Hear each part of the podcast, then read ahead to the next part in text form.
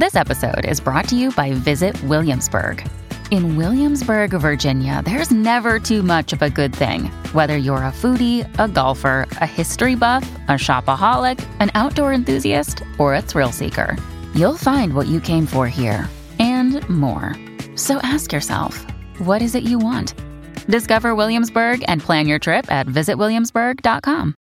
Hey, it's Ryan Reynolds, and I'm here with Keith, co star of my upcoming film, If, only in theaters, May 17th. Do you want to tell people the big news? All right, I'll do it. Sign up now and you'll get unlimited for $15 a month in six months of Paramount Plus Essential Plan on us. Mintmobile.com slash switch. Upfront payment of $45 equivalent to $15 per month. Unlimited over 40 gigabytes per month. Face lower speeds. Videos at 480p. Active Mint customers by 531.24 get six months of Paramount Plus Essential Plan. Auto renews after six months. Offer ends May 31st, 2024. Separate Paramount Plus registration required. Terms and conditions apply if rated PG. Hello, everybody. This is Marshall Poe. I'm the editor of the New Books Network. NBN listeners like to read books and buy them. So we thought we'd tell you that right now, our friends at Princeton University Press are having a remarkable site wide sale. You can get 50% off books, including ebooks and audiobooks, with the code 50, F I F T Y, at checkout until May 31. You can save some real money on Princeton University Press books. I encourage you to go there and check it out. Welcome to the New Books Network. Is Swahili a language of the colonial project or the anti colonial pan Africanist language par excellence? In other words, is Swahili a language of freedom or is it a language of control? This, writes Morgan Robinson, is the question upon which her book pivots. A Language for the World, The Standardization of Swahili, explores the tensions inherent in standardization, a process never fully completed but always imagined as final.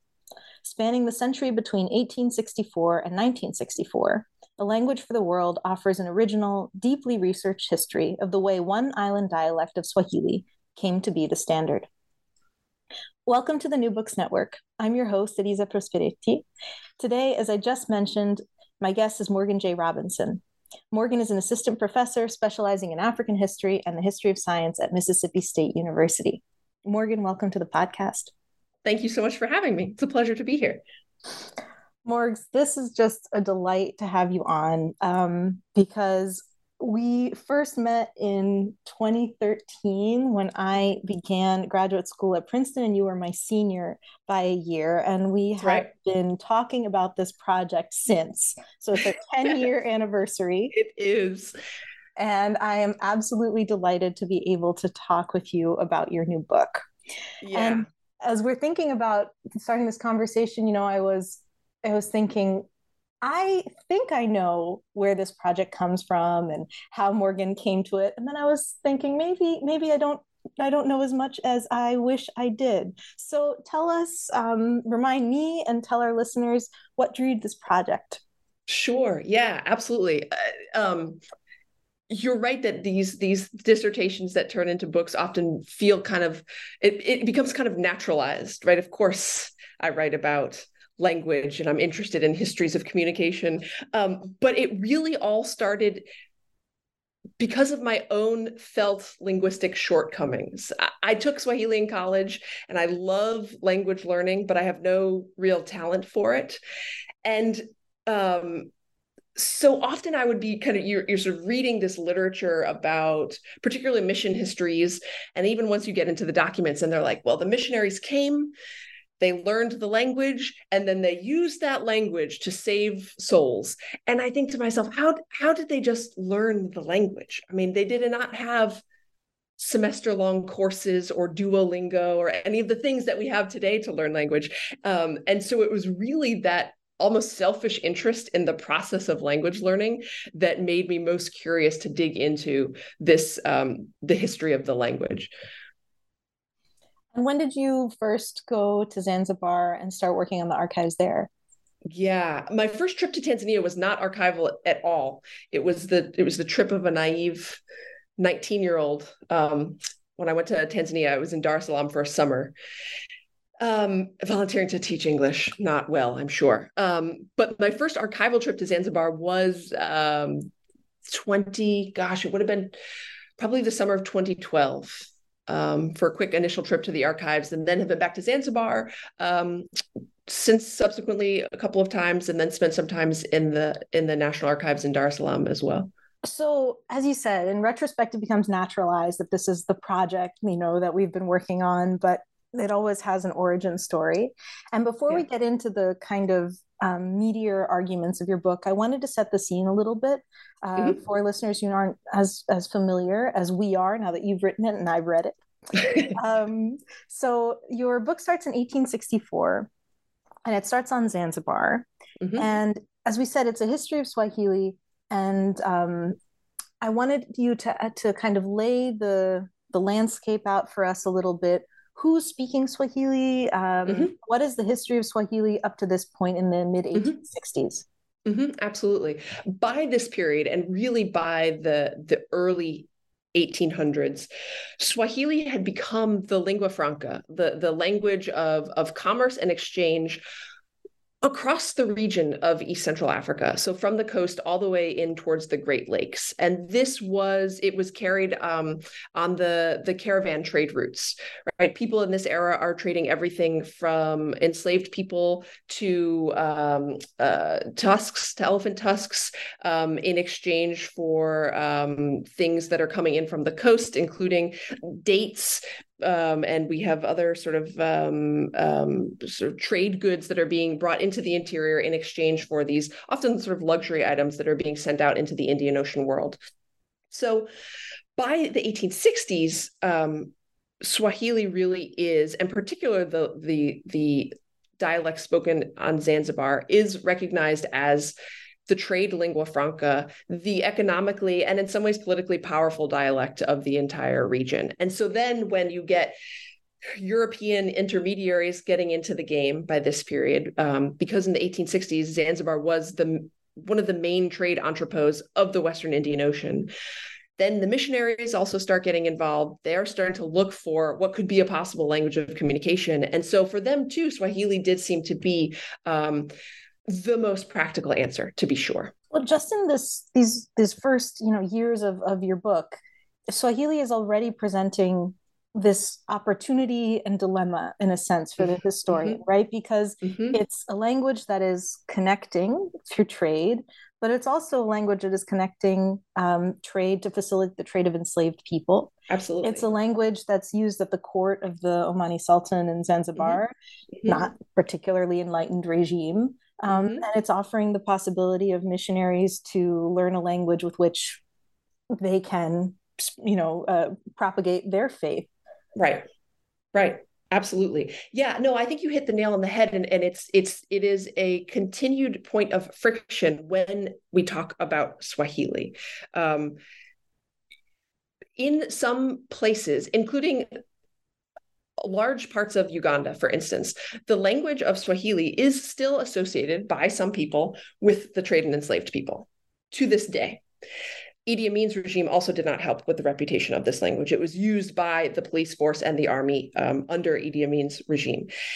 So the reputation of this language, right, which if you talk to any any sociolinguist, which I am absolutely not, but the the prestige of particular languages and the reputation that languages um, have in within various registers and among various speakers um, we can be talking about the same language and have very different kind of um, associations with those languages based upon historical events and contemporary events and it's also swahili and partisans of swahili in all of its forms or they come in they come in a variety of forms, I should say. So partisans of Swahili come in a variety of forms. There are speakers who um, are very proud of speaking a dialect that is not standard. Then there are those who kind of champion the language as being something, uh, they look to Tanzania as um, an example of the use of a language in order to create national unity. Um, and these things are both true about the language. And it's this tension, too, that is something that I was trying to not solve in the book, certainly. I don't think it's solvable, but to bring to light and to kind of pick apart a little bit and maybe explain a little bit why, um, why, where some of these tensions originated and then how they played out over the course of the history. Yeah. I should say, too, in your initial question about the place of Swahili, as a language in the mid 19th century in East Africa. Um, it has a centuries long history as a written language prior to that.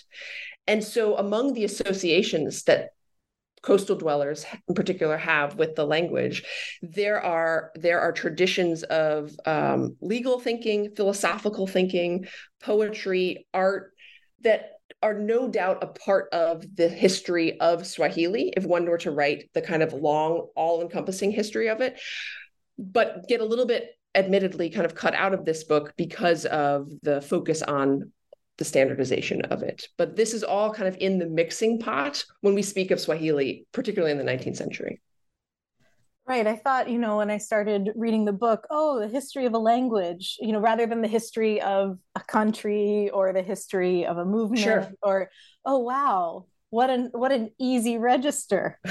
right? And of course not at all. It's it's even sure. it's even more complex and amorphous. Yeah. I mean that's the other thing that's so uh maybe kind of drew, drew me to this project originally and that i find so compelling about language however you want to study it. It's central to who we are as human beings. Like we don't think too much about the words that come out of our mouth except for if you're being recorded for a podcast. But it is it is it is central to our identity in so many different ways and just our daily functioning in the world that it as a historian it's maybe the best topic out there because it gives you your social history your economic history your political your cultural history.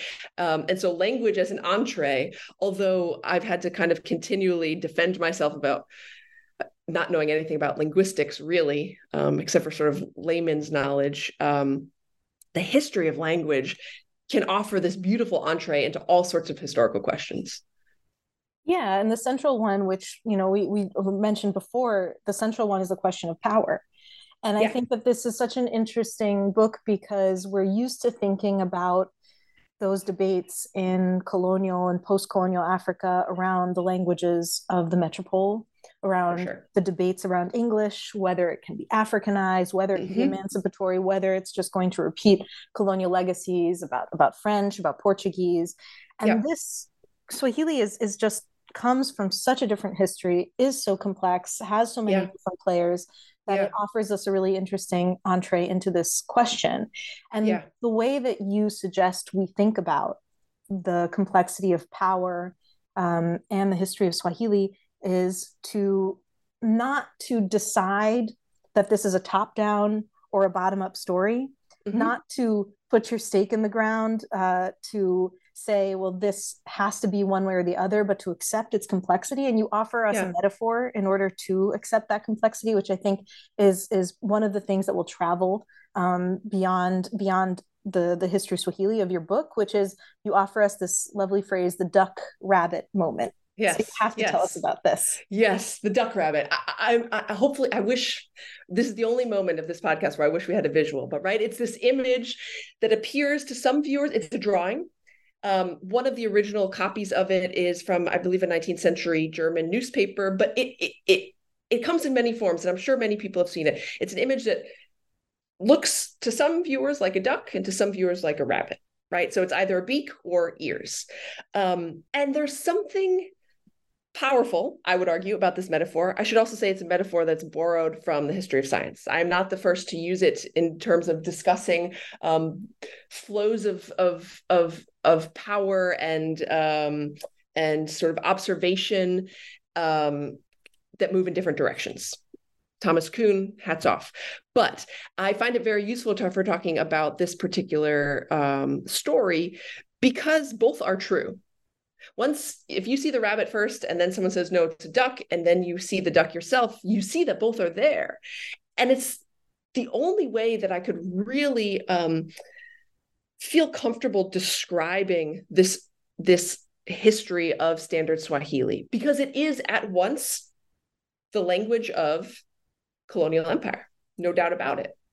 It is also the language of anti-colonial protest it is a potential language of Pan African unity, and it is also a language that is um, the term language death I hate, but that is um, forcing speakers of some smaller local languages to choose to not speak their language anymore right? So it is a force um, that that whose power does move in multiple directions and has throughout the course of its history so the duck rabbit is just a nice kind of i think um, efficient way to express a um, what would otherwise take a historian maybe five minutes to explain what they're talking about.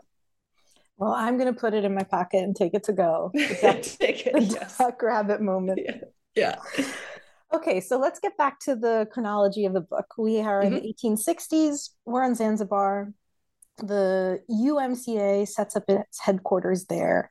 And um, you know, as you describe it, there's going to be kind of the rivalry between the Mombasa uh, dialect of Swahili and the Zanzibar dialect of Swahili. And of course, it's mm-hmm. not clear or inevitable that the Zanzibar dialect Kiungani is the one that will eventually um, win out, so to speak. Um, mm-hmm. And you tell us this story. So, why did the UMCA end up on Zanzibar, and yeah. uh, what were their initial um, their the, what was their initial work with regard to standardizing Swahili? Sure, sure. The the history of the UMCA and its early years. There's a great book. Um, Landeg White, Magomero, and he he tells the story of the early years of the UMCA, which were disastrous. As the name suggests, they were initially trying to evangelize in Central Africa. They went up the Zambezi River and they were headed toward the Great Lakes, um, and it did not go well um, they got involved in some local um, warfare. Some missionaries were killed. Um, at one point, Livingstone comes through. I believe he is even. Oh, there are people who know more about this than I, but I believe he he he makes contact with the missionaries when he's very ill. So they're seeing the great explorer sort of in his last days. Um, some of the missionaries themselves become ill and they basically have to retreat.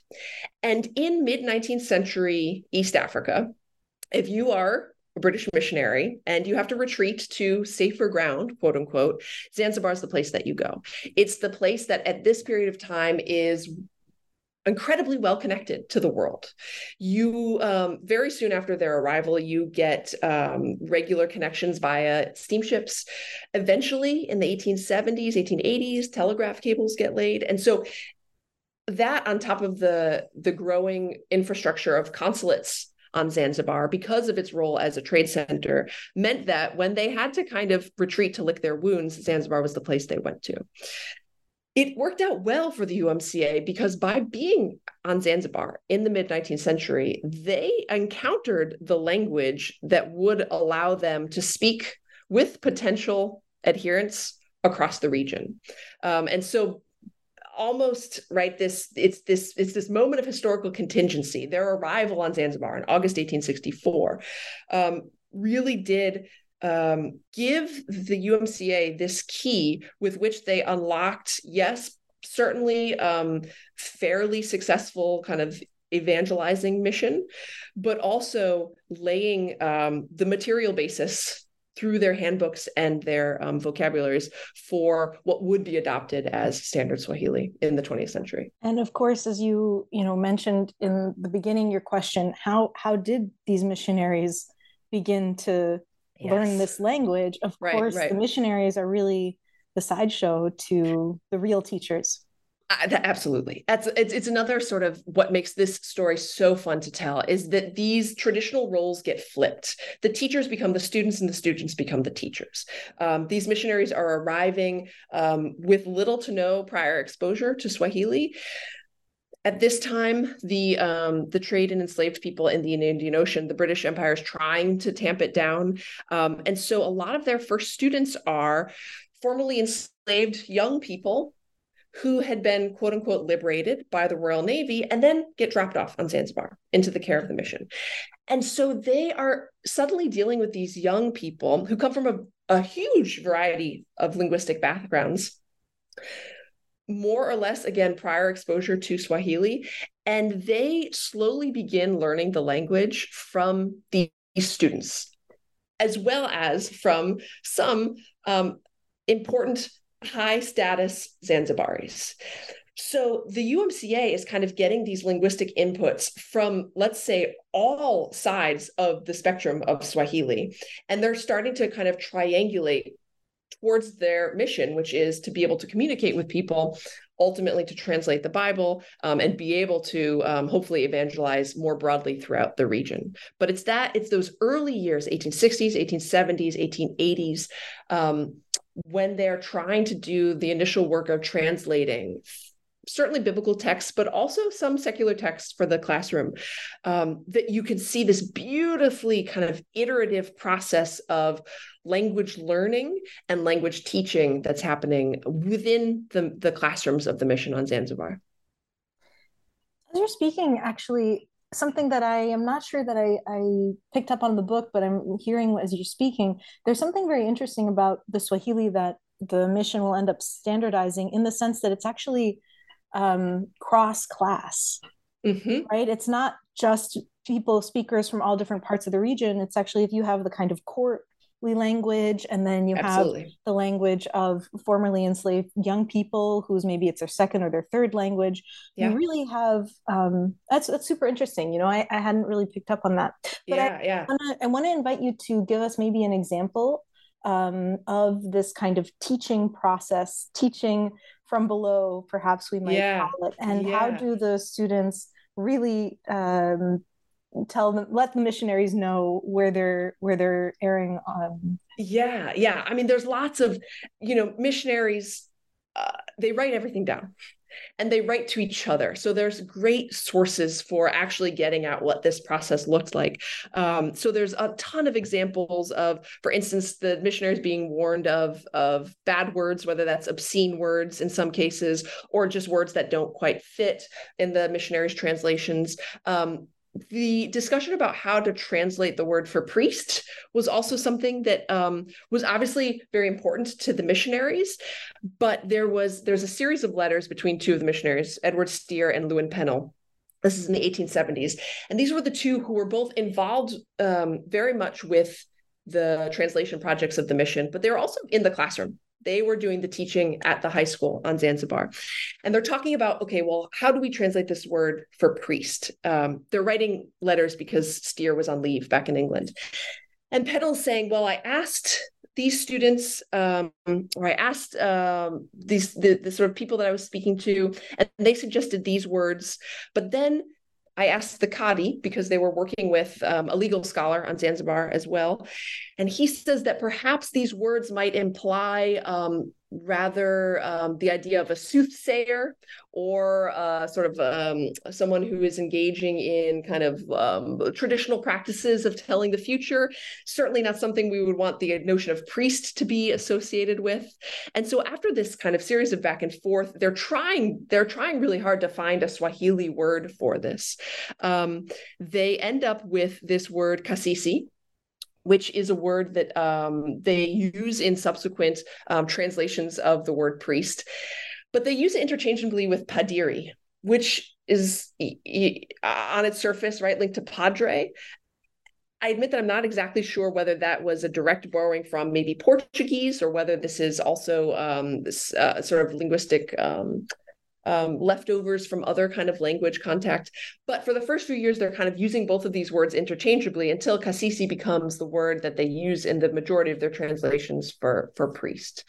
So that's one where the the kind of the um, the feedback from their various interlocutors help them triangulate a word that would express the meaning that they want to have without potentially reflecting prior beliefs um, that's what they're really nervous about. I mean, these missionaries are even very willing to borrow um, words with Islamic connotations. They would rather that than words with connotations um, in terms of sort of local or, or prior religious beliefs. Um, so that's one of the, the sort of kind of stories of iterative language learning.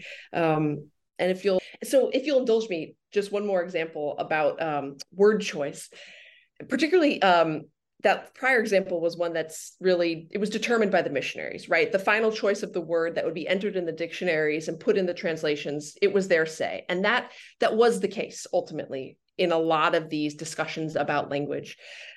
But it wasn't always the case. The students did have the power to push back in particular with the spoken language right? That's much more difficult to control than the written language so there's one example where a missionary priest is writing to his colleague and he says, you know, these these students, they really have such a corrupt language.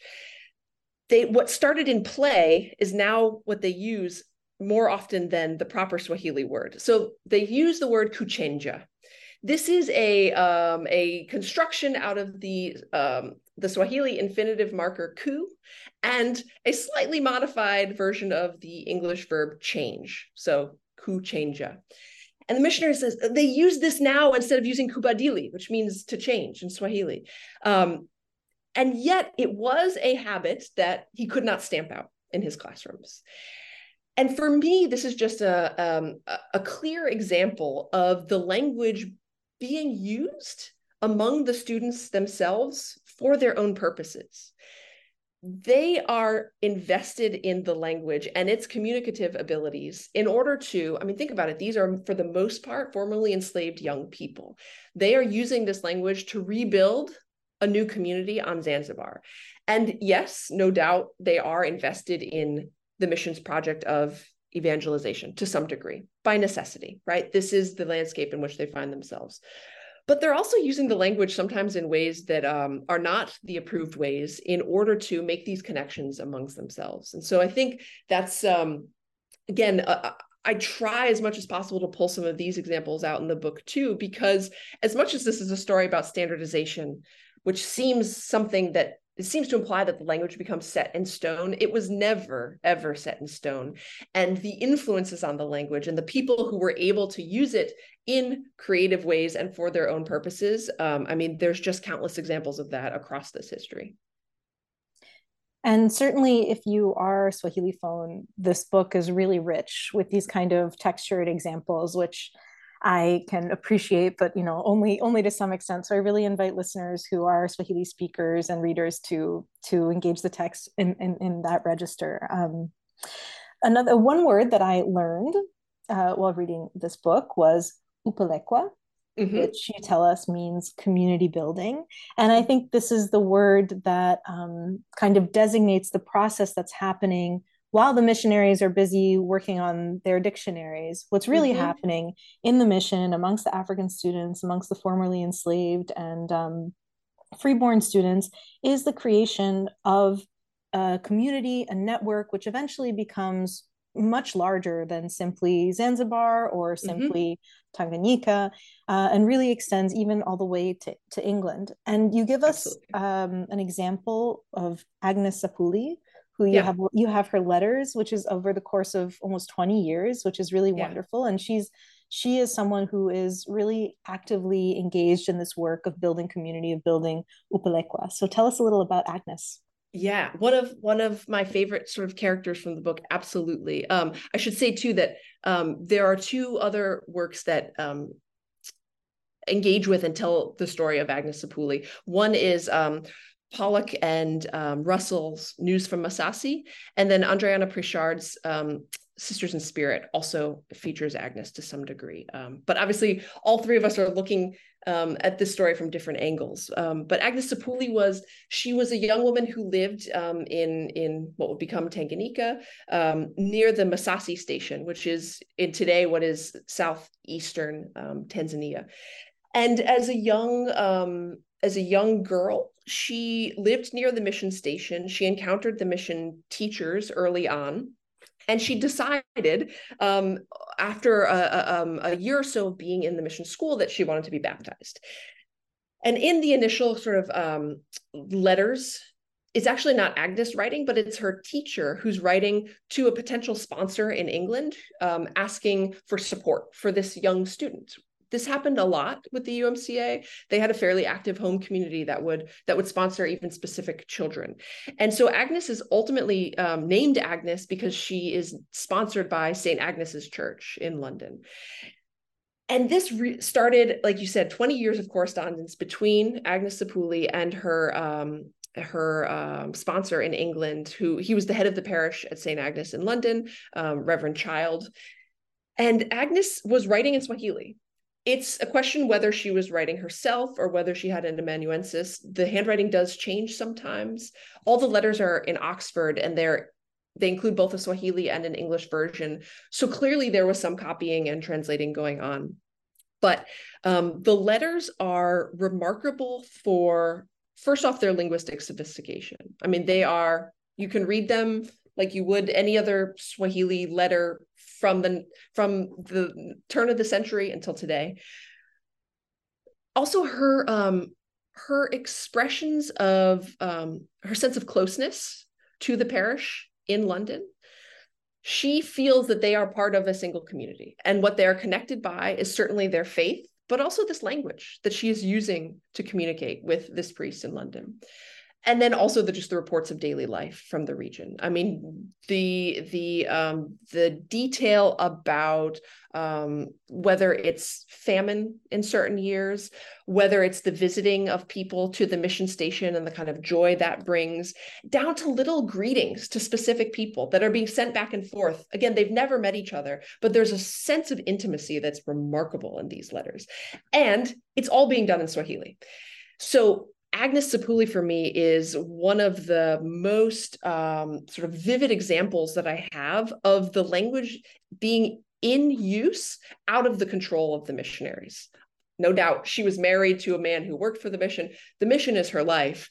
And yet she's using this language to build connections um, that really aren't at the behest of the UMCA necessarily. So, this for me is um, a, a clear example of it being not not just a top down story or not just even a um, a story of the kind of upper crust of the mission learning and engaging with this language. It is starting to trickle down to users of the language both written and spoken across the region. Because i should mention too by the 1870s 1880s the umca is opening up mission stations on the mainland as well. So by the, the late 1870s, they have missions as far um, as far west as um, Lake Nyasa, which is now Lake Malawi, right? So at this point, it really is becoming a regional force, the mission version of the language.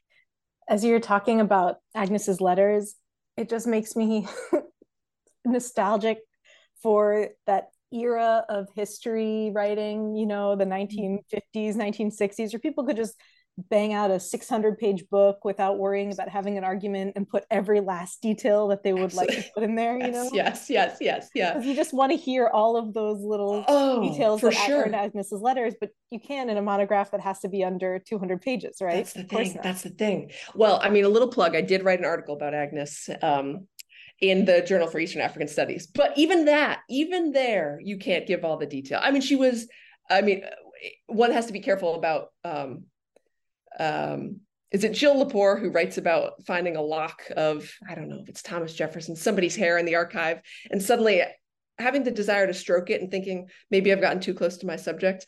That, that danger exists, but um, it does seem to me that Agnes was a, a, a remarkable figure. I, I don't know that she was exceptional. She could have been surrounded by dozens of other amazing teachers, mothers, wives and sort of forces of nature in this region in the in in the at the turn of the century but um she's the one who survived in the archive right? Again it's the contingency of that. And yeah no the stories are amazing. I mean she was the mother of she had she she was she gave birth to six children only two of whom survived past childhood. She died during her seventh pregnancy. I mean it's it, eh, she survived world war one only to die in childbirth. It, it's um yeah, it's a, one of those stories where it's either uh, totally inspirational or, or totally depressing, depending upon which day you kind of encounter it. Right. Well, you mentioned World War One, mm-hmm. so let's quickly address um, proportional, you know, to the time that it lasted, the the German presence sure uh, on Zanzibar and in Tanganyika, and the Germans' relationship to Swahili. Yeah, yeah um, I think it was Derek Peterson who wrote that German policy, German language policy was desultory. And I think that kind of sums it up. Though the Germans were um, among the the sort of leading academics in terms of comparative linguistics in this period, no doubt. They're interested in Bantu languages. But on the ground, there was not a set policy for standardization. Swahili was the language of administration um, during most of the German period. But because of tensions back in Berlin and realities on the ground, that was never really stated. I mean, there were some there were some interest groups in in Germany that wanted German to be the language of the German Empire. And then there's other interest groups that think that German needs to be reserved for settlers, for instance. And so those those tensions within the sort of um, German political spectrum led to a situation wherein, yes, de facto, Swahili was the language of administration, but de jure, um, it was not written necessarily until towards the very end of the German period. And then, um, yeah, they lose their colonies. And so that what might have been then a push towards standardization gets cut short. And who is there to pick up the baton? But the British. But the British. That's yes. right. Yes, yes. So 1925, exactly. the Interterritorial Language Committee is convened, and this is going to mm-hmm. be the body that from the interwar period until the basically through World War II is going to be kind of the bureaucratic entity that works on the standardization project. And um, so it's bringing together now not just linguists from one mission or another, but mm-hmm. officials who are representing the four territories or Tanganyika, exactly. Zanzibar, Kenya, and Uganda. Exactly. And trying to stamp to to to decide what's the dialect, what's what what exactly is the Swahili that we're going to use administratively, bureaucratically. Mm-hmm. And um, you know, the passions are inflamed because of course each dialect and each standardization project represents so much labor and so much anguish and so much yes. investment on behalf of the missions. And um, in the end, the Zanzibar dialect wins out over the Mombasa dialect, for example. Mm-hmm. And mm-hmm. one of the missionaries who's been so deeply invested in the Mombasa dialect is so overwhelmed that you say he has to be led out of the room in tears. Reportedly, that is the case. Yes, yes. Tensions ran high. Tensions ran high, and it's. I think it's particularly telling too that these decisions got made at an education conference. So this 19, 1925 conference um, was called by um, Rivers-Smith, the who was um, in charge of the education department um, in in in in Tanganyika and it was really Swahili, or I should say, the choice of of a language of education was just one of the many issues that they were discussing. But it was naturally a part of the conversations that they were going to have because, in order to standardize their education, they felt they needed their education system and offerings and expectations. They had to standardize the the language of of, of instruction and assessment.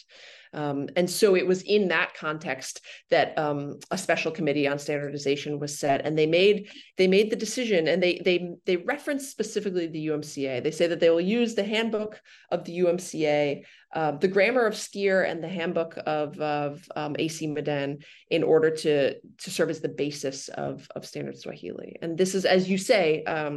You read the book very hard. I'm very impressed.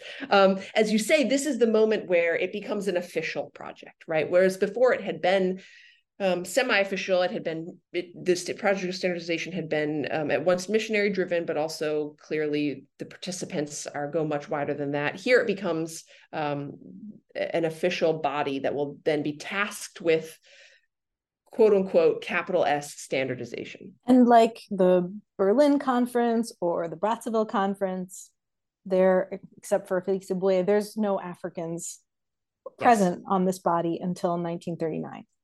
Yes, on the ILC. Yes, there were two. There were two East Africans present at the initial 1925 conference, but no, there were no Africans appointed to the ILC until 1939. And of course, that was wartime, so they didn't have any meetings until 1945 anyway. So there was no African um, official, I should say, participation um, until that 1945 meeting. Okay, so let's take the story into the the post-war period. Mm-hmm. Um, at, at this point, there are um, Swahili, English, English, Swahili dictionaries mm-hmm. that have been published, Swahili, Swahili also. Right. And so, to some extent, you could say that at least the kind of baseline of the standardization project has been established, even as we know sure. that it's an ever uh, uh ongoing and like um, sort of imp- impossible actual task to complete. For sure. Mm-hmm. Um, but what the British are turning their attention to is now less so the codification and more, as you write, the creation mm-hmm. of literature and materials in the Swahili language. And so they try to incentivize Africans to write creatively and produce materials in Swahili so that they can spread and inculcate the habit of Swahili literacy. Right. This is very much also part of a kind of developmentalist project after World War II. The colonial welfare and Development Act funds Mhm. are actually important for sponsoring um, these projects. Yeah. So tell us a little bit about how they try to solicit uh, these writing contributions and the kind Yeah. of um, complexities that they open up.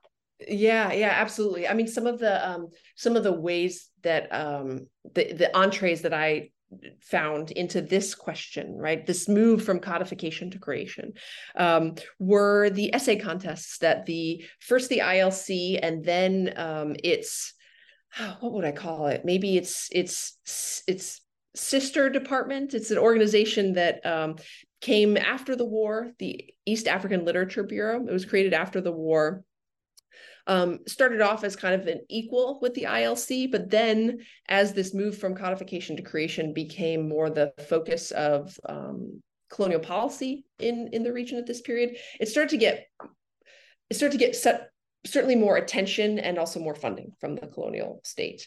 Um, so the East African Literature Bureau started um, or took over from the ILC the hosting of these essay contests. How the essay contests were um, were advertised was mainly in the bulletin of the ILC. So I certainly can't make the argument that it was a kind of um, territory wide call that every school child would have encountered. So, for the most part, the people who ended up contributing to these essay contests were um, many of them were uh, teachers within government schools or the sort of upper class students. Um, and these they ran the gamut. There would be there would be contests for set topics. It would be things like how do you celebrate christmas in your community? Or what is the typical uh, sort of um, seasonal harvest in your community? These sort of like maybe kind of ethnographic type of questions. And then they started over the years too to open up these kind of open topics um, and to even encourage fiction writing and you can see in the the um, because within the the documents of the East African Literature Bureau there are some of the assessments of the the essays that we received. And there is this tug of war between wanting a quote unquote authentic African voice with quote unquote authentic African topics, right? I hope that the listener can hear the sarcasm dripping in my voice. And also this desire to, uh, they're, they're also looking for creativity. And how they define that is never clear. Does that mean that you have to be creative within the bounds that the Literature Bureau accepts as traditional? Does it mean following British or English anglophone models are were they willing to um, award brand new forms of literature and writing? And it's a constant tension within the assessments of these essays as they're coming in. And um, i'm sure for the writers would have been kind of frustrating. It's right you know you constantly have one one reviewer who wants one thing and one reviewer who wants another and they're irreconcilable we all know that story um, but there are some great literature um, i should say literary figures who came out of these contests. Um, among them, Shaban Robert, Ngugi wa Thiong'o um, contributed while he was at Makerere. He contributed to um, one of the essay contests of the East African Literature Bureau. Muhammad Abdullah, um, his one of his early detective novels that was set on Zanzibar came through one of these um, literature bureau contests, and so here we are again with a duck rabbit, right? The colonial entity that is sponsoring writing contests in a particular kind of Swahili, right? They want Swahili. They did work in other languages too. There were contests for other languages, but for the Swahili contest, they want a particular kind of Swahili, which is to say standard Swahili. And yet these authors are able to, within those constraints, um, write things that um, you know, I think any of us would be loath to call um, uh, uh, sort of uh, toady, right? I mean, they are Shaban Robert, one of the um, one of the most kind of subversive writers, I think, in standard Swahili. And yet his some of his early writing was happening with the Literature Bureau.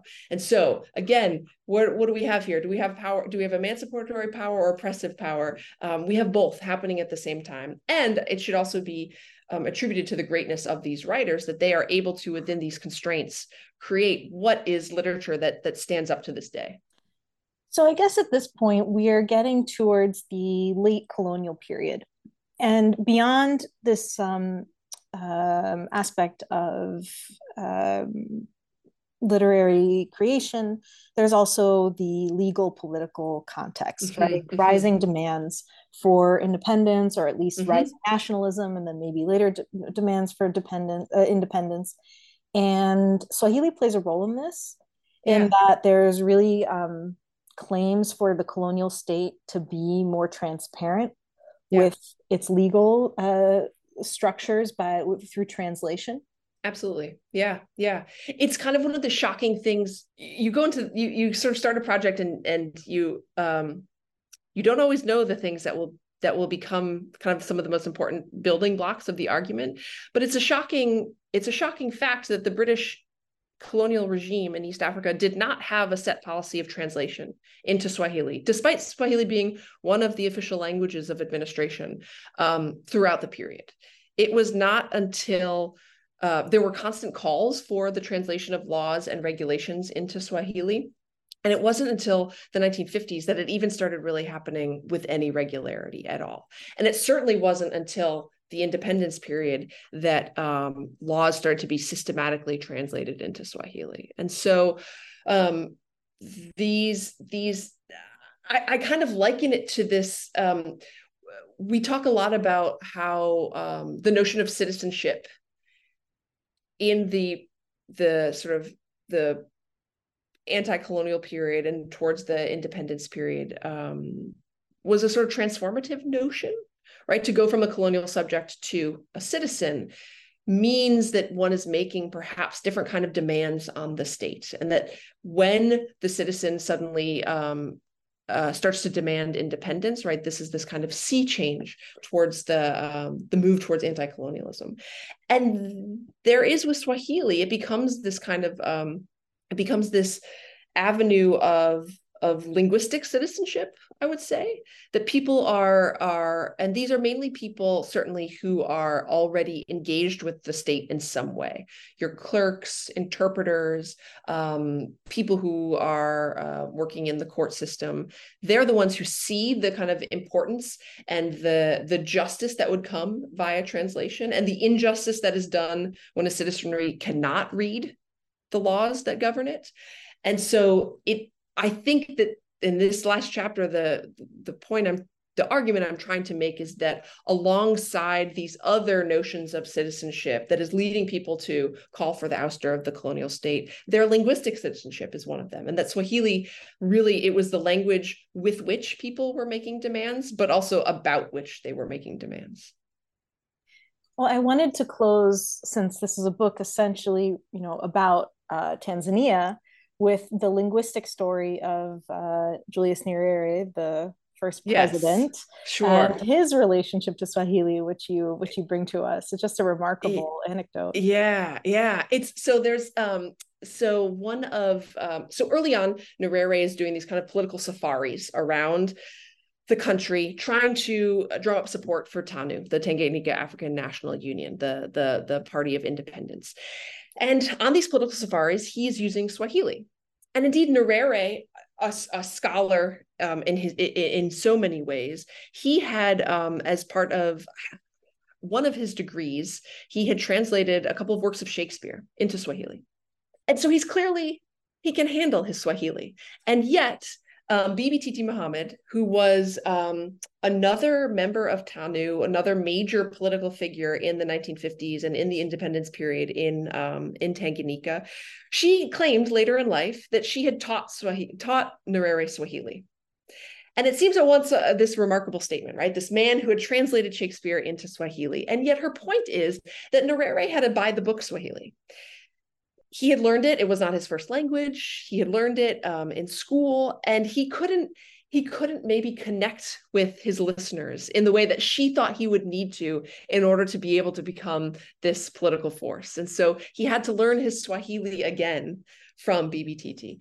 Um, and so I also think that this um, this moment besides being this uh, wonderful indication of the importance of of the um, female nationalists, which there's fantastic um, Susan Geiger book about this, right? It's fantastic, right? How important the women were to, to Tanganyika nationalism. It also is an indicator to us of how many different registers of Swahili existed and still do exist in East Africa yes, it was the language of Tanu. Yes, it was the language of um, anti colonial nationalism. Yes, it was standardized, quote unquote, by this time.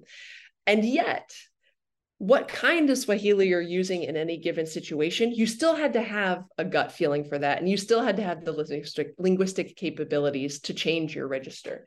Um, and so Nyerere, who's given all the credit for bringing Tanzania together as a nation with the language, which no doubt, right? It was a, a powerful decision that was made in this period. Um, he had to learn his Swahili from Bibi Titi. Yeah, it's such an evocative anecdote for me because it also almost seems like it's a way of reading the kind of demissionification yeah. of Swahili, right? Yes, he had to kind right. of unlearn his mission learned Swahili to learn yeah. the language of the people yeah. of that that he wanted to govern or you know that, yeah yeah he had to learn it from a muslim woman that's right the anti yeah. anti white man christian mission right mm-hmm. Mm-hmm. So and and and of course uh Nyerere's decision to use swahili in governance and um, his pan-africanist project also really inspires black cultural nationalists outside of east africa including in mm-hmm. in the united states and mm-hmm. um, you know there is a, a, coda to your book is about also uh, the creation of Kwanzaa, the yeah. holiday in the United States, and how Swahili becomes uh, the Swahili terms that are part of the Kwanzaa ceremony become um, appropriated to index a Pan African global absolutely and global Black freedom.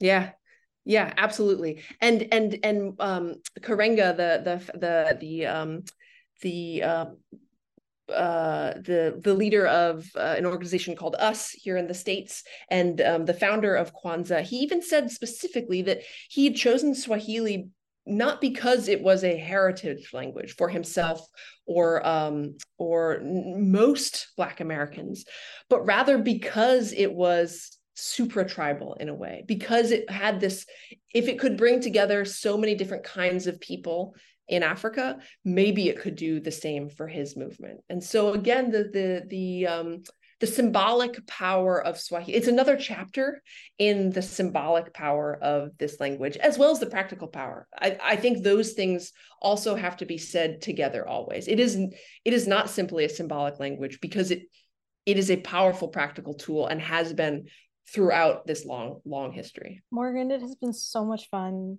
to talk to you about this book, this project that I've you know tangentially seen develop over the last 10 years you have you have oh it's so been a pleasure yeah it's really, it's really a, been it's really a lovely book and i just want to impress um, upon listeners that this conversation has been really easy to have and really flowed because the book is so well written um, oh, Morgan's really that. a wonderful prose stylist, and it's it's very readable and it's super interesting. And if your interest has been piqued, I really recommend picking it up and spending some yeah. time with it well i appreciate the opportunity and this is such a such a wonderful venue for these conversations and i should say too it, it is available for free download on the website of ohio university press so people should go and download it and pass it along as much as they would like fantastic so, Morgs, this is the second podcast that we've recorded Indeed. in our illustrious history.